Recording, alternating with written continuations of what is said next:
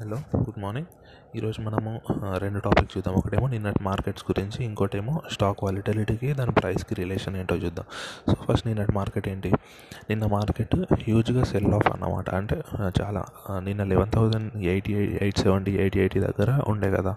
First ఏమైంది? Negative open అయింది. కాకపోతే వెంటనే పాజిటివ్లోకి వెళ్ళిపోయింది. ఒక వన్ అవర్ పాజిటివ్లో ట్రేడ్ అయింది.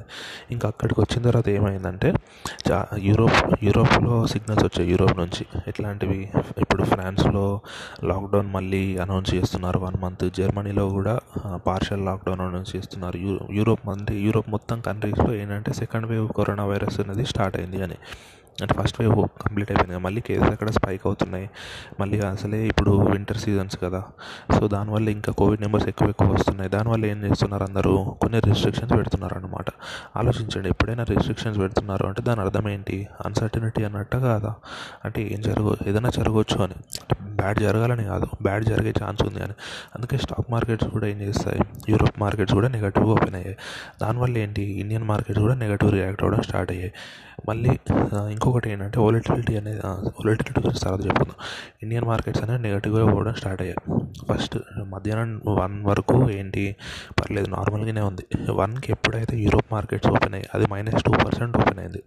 అలా ఓపెన్ అయ్యాయో మనం ఇంకా ఓపెన్ అయ్యాయి గేట్స్ సడన్గా మైనస్ ట్వంటీ మైనస్ థర్టీ ఆ రేంజ్లో ట్రేడ్ అవుతుంది నిఫ్టీ అనేది. అక్కడ నుంచి సడన్గా minus one seventy one eighty వరకు వెళ్ళింది. అట్లా మళ్ళీ కొంచెం రికవరీ మైనస్ వన్ ఫిఫ్టీ దగ్గర క్లోజ్ అయింది. అది గుర్తుంచుకోవాలి. ఇక్కడ సెకండ్ ఏంటి యూఎస్ మార్కెట్స్. యూఎస్ మార్కెట్స్ ఏంటి వాళ్ళకి ఎలక్షన్స్ ఉన్నాయి నవంబర్ థర్డ్ రోజు. అవునా? ఇప్పుడు మామూలుగా క్లియర్గా మెజారిటీ ఉందనుకోండి ట్రంప్కి మార్కెట్స్ ఇంత ఘోరంగా రియాక్ట్ అయ్యేవి కావు. మార్కెట్ ఏంటి పాజిటివ్గానే రియాక్ట్ అయ్యేది. సరే పోనీ జో జో బిడెన్కి క్లియర్ మెజారిటీ ఉన్నా కూడా అంటే మార్కెట్ ఆల్రెడీ నెగటివ్గా తీసుకొని ఉంటుంది కాబట్టి ఇప్పుడు అంత ప్యానిక్ అయ్యేది కాదు. కాకపోతే ఇప్పుడు యూఎస్లో last five one one week నుంచి ఏంటి వాళ్ళిద్దరి మధ్య ఎలక్షన్ అనేది చాలా క్లోజ్ అయిపోతుంది అన్నమాట అంటే ఎవరికి గెలుస్తారు అనేది ఇంకా ఎవరికి అంటే క్లియర్గా పిక్చర్ లేదు. అందుకే మార్కెట్స్ ఏంటి అన్సర్టన్గా ఉంటున్నాయి అన్నమాట అలా ఉండేసరికి ఏంటి? ఇప్పుడు ఆలోచించండి మీరే. ఇప్పుడు మీ దగ్గర ఒక ఏదైనా ఉందనుకోండి ఒక స్టాక్ మీ కంపెనీది. ఇంకో వన్ మంత్ తర్వాత దాని స్టాక్ ప్రైస్ పెరిగితే పెరగవచ్చు కాకపోతే పడిపోతే ఒక ట్వంటీ పర్సెంట్ పడిపోవచ్చు అని ఉందనుకోండి. మీరు ఇప్పుడే సెల్ దాన్ని ఇప్పుడే సెల్ చేసేస్తారా? లేకపోతే వన్ మంత్ తర్వాత ప్రాఫిట్ వస్తుందని ఆగుతారా? ఇప్పుడే సెల్ చేస్తారు? ఇప్పుడు ఇప్పుడు ప్రైస్ హండ్రెడ్ ఉందనుకోండి మార్కెట్లో.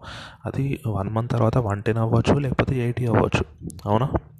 అప్పుడు మీరు ఏం చేస్తారు? ఆలోచించండి. ఇప్పుడు అమ్మే అమ్మేయడం బెటర్ అనుకుంటారు లేదా? ఇప్పుడైతే హండ్రెడ్ అని వస్తాయి తర్వాత మళ్ళీ ఎయిటీ వస్తే ట్వంటీ లాస్ ప్రాఫిట్ వస్తే వస్తుంది. కానీ లాస్ కూడా వచ్చే ఛాన్స్ ఉంది కదా? ఎందుకని ఇప్పుడే అమ్మేస్తారా లేదా? మార్కెట్స్ కూడా అదే జరుగుతుంది అనమాట అన్సర్టినిటీ ఎప్పుడైతే ఎక్కువ ఉంటుందో అప్పుడు మార్కెట్ ప్లేయర్స్ ఏం చేస్తారు? వాళ్ళు పొజిషన్స్ని క్యారీ ఫార్ క్యారీ చేసుకోరు. అది గుర్తుంచుకోవాలి. అంటే వాళ్ళ పొజిషన్స్ క్లోజ్ చేసి అమ్మేయడానికి ట్రై చేస్తారు. ఇప్పుడు ఏం అందరూ అమ్మేశారు అనుకోండి దాని అర్థం ఏంటి? సప్లై పెరిగినట్ట కాదా? సప్ సడన్గా సప్లై పెరిగి డిమాండ్ అంత లేకపోతే ఏమవుతుంది? ఆటోమేటిక్గా స్టాక్ ప్రైస్ పడిపోతుంది. నిన్న కూడా అదే జరిగింది. ఇప్పుడు మనకైతే మనకి నిఫ్టీ సెన్సెక్స్ ఎలా ఉంటాయో యూఎస్ వాళ్ళకి ఏంటి? S and P five hundred Dow Jones industrial average అని ఇట్లుంటాయి అనమాట రెండు మూడు ఇండెక్స్లు. అవన్నీ టూ పర్సెంట్ పడిపోయాయి నిన్న. ఇదే రీజన్ మెయిన్గా. వొలటిలిటీ అనేది వాళ్ళది నియర్ నిన్న ఒక్క రోజే ఫిఫ్టీన్ పర్సెంట్ పెరిగింది. వొలటిలిటీ అట్లా మన దగ్గర డైలీ ఫోర్ ఫైవ్ పర్సెంట్ పెరుగుతూనే మనం చాలా పెరిగింది అనుకుంటున్నాం కదా. వాళ్ళకి daily ten percent fifteen percent పెరుగుతుంది. నిన్న ఫోర్టీ దాటింది అన్నమాట ఫోర్ జీరో అబ్సల్యూట్ నెంబర్స్లో అంటే ఇంకా నెక్స్ట్ రాబోయే రోజుల్లో ఇంకా పెరగచ్చు. ఎందుకు? ఎందుకంటే ట్రంప్ ఉన్నాడు కదా. తను నేను ఎలక్షన్ రిజల్ట్ ఏది వచ్చినా యాక్సెప్ట్ చేస్తా అని అనట్లేదు అన్నమాట ఇప్పుడు ఎలా ఉంటుంది? మీరు ఆలోచించండి. మన దగ్గర నరేంద్ర మోడీ ఓడిపోయే స్టేజ్లో ఉన్నప్పుడు నేను ఓడిపోతే నేను యాక్సెప్ట్ చేయను అట్లా ఇట్లా అన్నాడు అనుకోండి. అంత కొంచెం అంటే మనకు అనిపిస్తుందా లేదా? ఎలక్షన్స్ రిజల్ట్స్ వచ్చిన తర్వాత గొడవలు అయ్యే ఛాన్స్ ఉంది అని. యూఎస్లో కూడా అదే అన్నమాట. ట్రంప్ని చాలా అందరూ అడుగారు జర్నలిస్ట్ అదంతా. ఒకవేళ మీరు ఓడిపోతే మీరు అంటే యాక్సెప్ట్ చేసి నెక్స్ట్ వాళ్ళకి పవర్ స్మూత్గా వెళ్ళడానికి ఎఫర్ట్ పెడతారా? అట్లా అడిగారు అనమాట తను ఏం ఆన్సర్ ఇవ్వట్లేదు. సో అందరు ఏమనుకుంటున్నారు? క్లోజ్ ఎలక్షన్స్ కాబట్టి ఇప్పుడు ఒకవేళ మెజారిటీ అనేది తక్కువ వచ్చింది అనుకోండి మామూలుగా ఏంటి నవంబర్ థర్డ్ ఎలక్షన్ అయింది అనుకోండి నవంబర్ థర్డ్ రోజు నైటే రిజల్ట్స్ రావాలి. ఈసారి ఏంటి? ఈసారి పోస్టల్ బ్యాలెట్స్ ఎక్కువ. మళ్ళీ ఓటింగ్ కూడా ఈ మనలా ఇంతకుముందు ఫింగర్ ప్రింట్తో ఉండేదన్నమాట. అంటే డైరెక్ట్ ఎలక్ట్రానిక్ లాగా. ఇప్పుడు పేపర్ లాగా అనమాట ఎందుకంటే కోవిడ్ ఉంది కదా స్ప్రెడ్ అవ్వకూడదని అలా చేశారు. అందుకే కౌంటింగ్ అనేది లేట్ అయ్యే ఛాన్స్ ఉంది అని చెప్తున్నారు. ఒకవేళ లేట్ అయ్యి ఎలక్షన్ అనేది రిజల్ట్స్ దగ్గరకు వచ్చి ట్రంప్ ఆ రిజల్ట్స్ని యాక్సెప్ట్ చేయకుండా సో కోర్టులో కేసు వేయడం కానీ రీకౌంటింగ్ అట్లాంటివి ఉంటాయి అక్కడ.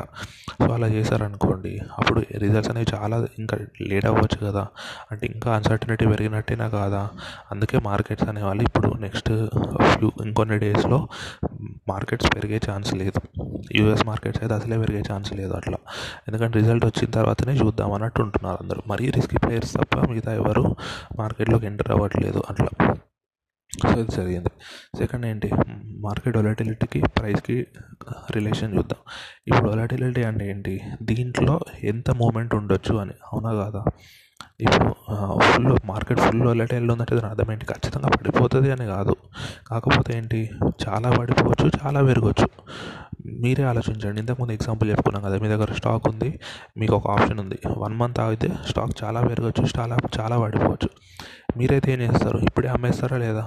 మామూలుగా మనలాంటి వాళ్ళు. మరీ రిస్క్ టేకింగ్ ఎక్కువ ఉన్న వాళ్ళు కాకుండా నార్మల్ వాళ్ళు అనుకోండి ఇప్పుడే అమ్మేస్తారా లేదా? ఎందుకు రిస్క్? ఫ్యూచర్లో పడిపోయే ఛాన్స్ కూడా ఉంది అని అవునా? అంటే వొలటిలిటీ అంటే ఓన్లీ పడిపోతుంది అని కాదు పెరగవచ్చు కూడా. కాకపోతే ప్లేయర్స్ అందరు ఏంటి? ఎక్కువ వొలటైల్ ఉంది కాబట్టి పడిపోతే మనకి లాస్ కాబట్టి అందరు అమ్మేయడం స్టార్ట్ చేస్తారు అట్లా.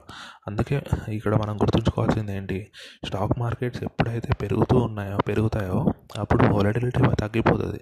ఎందుకు? ఎందుకంటే ఒక డైరెక్షన్ తీసుకుంది కదా మార్కెట్ అంటే ఓన్లీ పెరుగుతూనే ఉంది. సో ఇప్పుడు మరీ పడిపోయే ఛాన్స్ లేదు కాబట్టి వొలటిలిటీ అనేది తగ్గిపోతుంది. అదే స్టాక్ మార్కెట్స్ పడిపోతున్నాయి అనుకోండి అప్పుడు వొలటిలిటీ కూడా పెరిగే ఛాన్స్ ఉంది. ఎందుకు? ఎందుకంటే ఇప్పుడు పడిపోయింది అనుకో కొన్ని ఇప్పుడు హండ్రెడ్ పాయింట్స్ పడిపోయింది. అక్కడ ఆగితే పర్లేదు. హండ్రెడ్ పాయింట్స్ దగ్గర ఆగకుండా ఇంకా అందరు ప్యానిక్ అయ్యి ఇంకా అమ్మేయడం అమ్మేయడం అందరు అమ్మేయడం స్టార్ట్ చేశారనుకోండి ఇప్పుడు మీరే గుర్తు ఆలోచించండి. పెరుగుతున్నప్పుడు పెరుగుతు ఇప్పుడు రెండు ఎన్విరాన్మెంట్ తీసుకుని ఒకటి బుల్లిష్ మార్కెట్ ఒకటి బేరిష్ మార్కెట్ ఇప్పుడు ఒక స్టాక్ థౌజండ్ ఉంది. అది లెవెన్ హండ్రెడ్కి వెళ్ళింది అనుకోండి ఎవరైనా భయపడతారా? అంటే అయ్యో నేను ఆపర్చునిటీ మిస్ అయ్యానే అని అనుకుంటారు తప్పితే అమ్మో ప్రైస్ లెవెన్ హండ్రెడ్ వెళ్ళింది ఇప్పుడు కొనాలి ఖచ్చితంగా కొనాలి అనేది ఎవరు అనుకోరు కదా. సో అక్కడ అన్సర్టనిటీ అనేది తక్కువ ఉంటుంది బుల్లిష్ మార్కెట్లో అదే బేరిష్ మార్కెట్లో ఆలోచించండి. థౌజండ్ నుంచి నైన్ హండ్రెడ్కి పడిపోయింది. అప్పుడు భయం ఎక్కువ ఉంటుందా లేదా? అమ్మో ఇప్పుడు అమ్మేయకపోతే ఇంకా ఎయిట్ హండ్రెడ్ పడిపోతుంది ఇంకా లాస్ వస్తుంది అని అందరూ ఇంకా అమ్మేయడం స్టార్ట్ చేస్తారు కదా. ఎయిట్ హండ్రెడ్కి వెళ్ళిన తర్వాత అమ్మో ఇప్పుడు అమ్మేయకపోతే ఇంకా సెవెన్ హండ్రెడ్కి వెళ్ళొచ్చు అని ఎయిట్ హండ్రెడ్ దగ్గర కూడా అమ్మేస్తారు కదా. అంటే ఇదంతా ప్యానిక్ సెల్లింగ్. ఎప్పుడైనా గుర్తుంచుకోండి. ప్యానిక్ బయింగ్ కంటే ప్యానిక్ సెల్లింగ్ ఎక్కువ ఉంటుంది అట్లా. ఎందుకంటే ఇక్కడ ఇప్పుడు మీరే ఆలోచించండి. ఇంతకుముందు చెప్పిన ఎగ్జాంపుల్ ఆలోచించండి. థౌజండ్ ఉంది లెవెన్ హండ్రెడ్ అయింది. మనం ఏమనుకుంటాం అరే థౌజండ్ దగ్గర కొంటే అయిపోయేది హండ్రెడ్ రూపీస్ ప్రాఫిట్ వచ్చేది అనుకుంటాము. అంతేనా కాదా? అంతేగాని అమ్మో లెవెన్ హండ్రెడ్ దగ్గర కొనకపోతే ఇంకా మన పని అయిపోయినట్టే అని ఎగబడి కొనేయం కదా లెవెన్ హండ్రెడ్ దగ్గర. కావాలని ఇంకా పెరుగుతుంది అనుకునే వాళ్ళు కొనుక్కుంటారు కానీ నార్మల్గా ఏంటి? థౌజండ్ దగ్గర కొంటే అయిపోయేది అనుకుంటాం మనం. అదే పడిపోతున్న మార్కెట్లో ఏంటి? థౌసండ్ నుండి నైన్ హండ్రెడ్ పడిపోగానే అమ్మో హండ్రెడ్ పాయింట్స్ పడిపోయింది ఇంకా పడిపోయే ఛాన్స్ ఉందని చెప్పి ఇంకా ఎక్కువ మంది అమ్మేస్తారు. అంటే ప్యానిక్ సెల్లింగ్ ఎక్కువ ఉంటుంది. అందుకే మనకి ఈ రిలేషన్ అనేది ఇంపార్టెంట్ స్టాక్ ప్రైస్ పెరుగుతుంది అనుకోండి వొలటిలిటీ అనేది తగ్గుతుంది. అట్లా స్టాక్ ప్రైస్ తగ్గుతుంది అనుకోండి వొలటిలిటీ అనేది పెరుగుతుంది. అట్లా అంటే రివర్స్ వొలటిలిటీ పెరిగింది అనుకోండి స్టాక్ ప్రైస్ తగ్గుతుంది. ఎందుకంటే చాలామంది భయపడతారు అమ్మో ఇంత వాలటైల్ ఉంటాయంట మార్కెట్స్ నెక్స్ట్ ఫ్యూ డేస్లో ఇప్పుడు మనము పొజిషన్స్ తీసుకోవడం కరెక్ట్ కాదు కదా అని అమ్మేయడం స్టార్ట్ చేస్తారు. ఒకరు అమ్మేయగానే ఇంకోరు అమ్మేస్తారు ఇంకోరు అమ్మేస్తారు. అట్లా ప్యానిక్ సెల్లింగ్ అనేది క్రియేట్ అవుతుంది. దానివల్ల స్టాక్ ప్రైస్ ఇంకా పడిపోతాయి అట్లా. అంతే. అందుకే మనము వొలటిలిటీ అంటే పెరగవచ్చు తగ్గొచ్చు. కాకపోతే ఏంటంటే మ్యాక్సిమం కేసెస్లో ఇప్పుడు స్టాక్ ప్రైస్ పెరిగింది అనుకోండి వొలటిలిటీ అనేది తగ్గిపోతుంది. ఎందుకంటే సెటిల్ అయిపోతుంది ఎక్కువ ప్యానిక్ ఉండదు కాబట్టి. అదే స్టాక్ ప్రైస్ తగ్గుతున్నాయి అనుకోండి వొలటిలిటీ అనేది పెరుగుతుంది ఇంకా ప్యానిక్ ఎక్కువ ఉంటుంది కాబట్టి. ఇది అబ్సల్యూట్ రిలేషన్ కాదు. కాకపోతే మార్కెట్లో ఇలా జరుగుతుంది అని చెప్పడం అంతే. థియరిటికల్గా చూస్తుంటే ఇది కాన్సెప్ట్ కాదు. ఎందుకంటే థియరిటికల్గా ఏంటి? వొలటిలిటీ పెరిగిందంటే స్టాక్ ప్రైస్ పెరగచ్చు తగ్గొచ్చు. ఎగ్జాక్ట్ ఇన్వర్స్ రిలేషనే ఉండాలని లేదు. కాకపోతే మార్కెట్లో మెజారిటీ కేసెస్లో మన సైకాలజీ ఎలా ఉంటుంది? ఫుల్ రిస్క్ ఉంది అంటే చిన్న చిన్న ప్లేయర్స్ అందరూ అమ్మేయడం స్టార్ట్ చేస్తారు అట్లా. అదొకటి గుర్తుంచుకోవాలి. ఈ ఏంటి సెకండ్ లాక్డౌన్ అది ఇది యూరోప్లో వస్తున్నాయి కదా. మన దగ్గర కూడా ఇప్పుడు మన దగ్గర ఏంటి మనం చూసుకున్నాం. కొన్ని కేసెస్ అయితే లాస్ట్ వన్ మంత్ నుంచి ఇంతకుముందు వన్ ల్యాక్ కేసెస్ డైలీ వచ్చేవి. ఇప్పుడు ఏంటి మనకు forty five thousand fifty thousand cases వస్తున్నాయి డైలీ దీనికి రీజన్స్ ఏదైనా ఉంటాయి కొన్ని కొన్ని దగ్గర ఏంటి టెస్టింగ్ అంత సీరియస్గా తీసుకోకపోవడము. అది ఒక రీజన్ కావచ్చు. కాకపోతే చాలా కేసులు ఏంటి? ఎక్కువ సీరియస్గా ఏమి ఉండట్లేదు ఇప్పుడు వచ్చిన వాళ్ళు కూడా మరి స్టార్టింగ్లో ఏంటి? కేసు వచ్చిన వాళ్ళలో చాలామందికి ట్రీట్మెంట్ ఖచ్చితంగా కావాలి. అలా ఉండేది అనమాట ఇప్పుడు ఏంటి? కొంచెం దాని ఎఫెక్ట్ తగ్గింది. కొంచెం అంటే ఇంట్లో రెస్ట్ తీసుకుంటే తగ్గిపోతుంది. అంటే కొంచెం మామూలు వైరల్ ఫీవర్ ఇలాగా దానిలాగా ట్రీట్ చేస్తున్నారు అన్నమాట జనాలు కూడా. సో అందుకే భయం కూడా తగ్గింది. కాకపోతే ఏంటి సెకండ్ వేవ్ అనేది మళ్ళీ వచ్చింది అనుకోండి మళ్ళీ కొంచెం స్ట్రాంగ్ వస్తుంది అవునా కాదా? అందుకే మనం జాగ్రత్తగా ఉండడం బెటర్ వ్యాక్సిన్ అనేది రావచ్చు రాకపోవచ్చు అది వస్తుందని నమ్మకం పెట్టుకోవడం కూడా కరెక్ట్ కాదు. ఎందుకంటే ఇంతకుముందు ఇట్లాంటి స్వైన్ ఫ్లూ అట్లా వచ్చినప్పుడు కూడా వ్యాక్సిన్ కోసం ట్రై చేశారు. దాని వ్యాక్సిన్ అయితే ఇంకా రాలేదు కదా. అంటే స్వైన్ ఫ్లూ ఏంటి? వచ్చినప్పుడు చాలా ఉన్నట్టు అనిపించింది కానీ తర్వాత తొందరనే తగ్గిపోయేసరికి ఇంకా దాని వ్యాక్సిన్ కూడా అవసరం పడలేదు కదా. అట్లా. ఇది కూడా అట్లా తగ్గిపోయింది అనుకోండి. ఇంకా వ్యాక్సిన్ అనేది రాకపోవచ్చు. కాకపోతే తగ్గకుండా కొంచెం ఇలానే కంటిన్యూ అయితే నెక్స్ట్ ఇయర్ నిన్న కూడా ఒక సీరం ఇన్స్టిట్యూట్ వాళ్ళు చెప్పారన్నమాట. నెక్స్ట్ ఇయర్ జూన్ కల్లా టెన్ క్రోర్ వ్యాక్సిన్స్ అనేవి రెడీ అవుతాయి ఇండియాలో అని చెప్పి. టెన్ క్రోర్ వ్యాక్సిన్స్ అంటే పెద్ద ఏం కాదు. ఓన్లీ డాక్టర్స్కి టీచర్స్కి ఇట్లా అంటే ఖచ్చితంగా ఏం బయట ఎంగ తిరిగే వాళ్ళకి ఎంగేజ్ అయ్యే వాళ్ళకి అట్లా ఉంటారు కదా. వాళ్ళకి మాత్రమే ఇవ్వచ్చు ఆ టెన్ క్రోర్స్. హై రిస్క్ ఉన్న వాళ్ళకి అట్లా ఇట్లా. సో అది గుర్తుంచుకోండి. అందుకే జాగ్రత్త ఇంట్లో అంటే క్లీన్గా ఉండడం అనేది ఇంపార్టెంట్ అట్లా.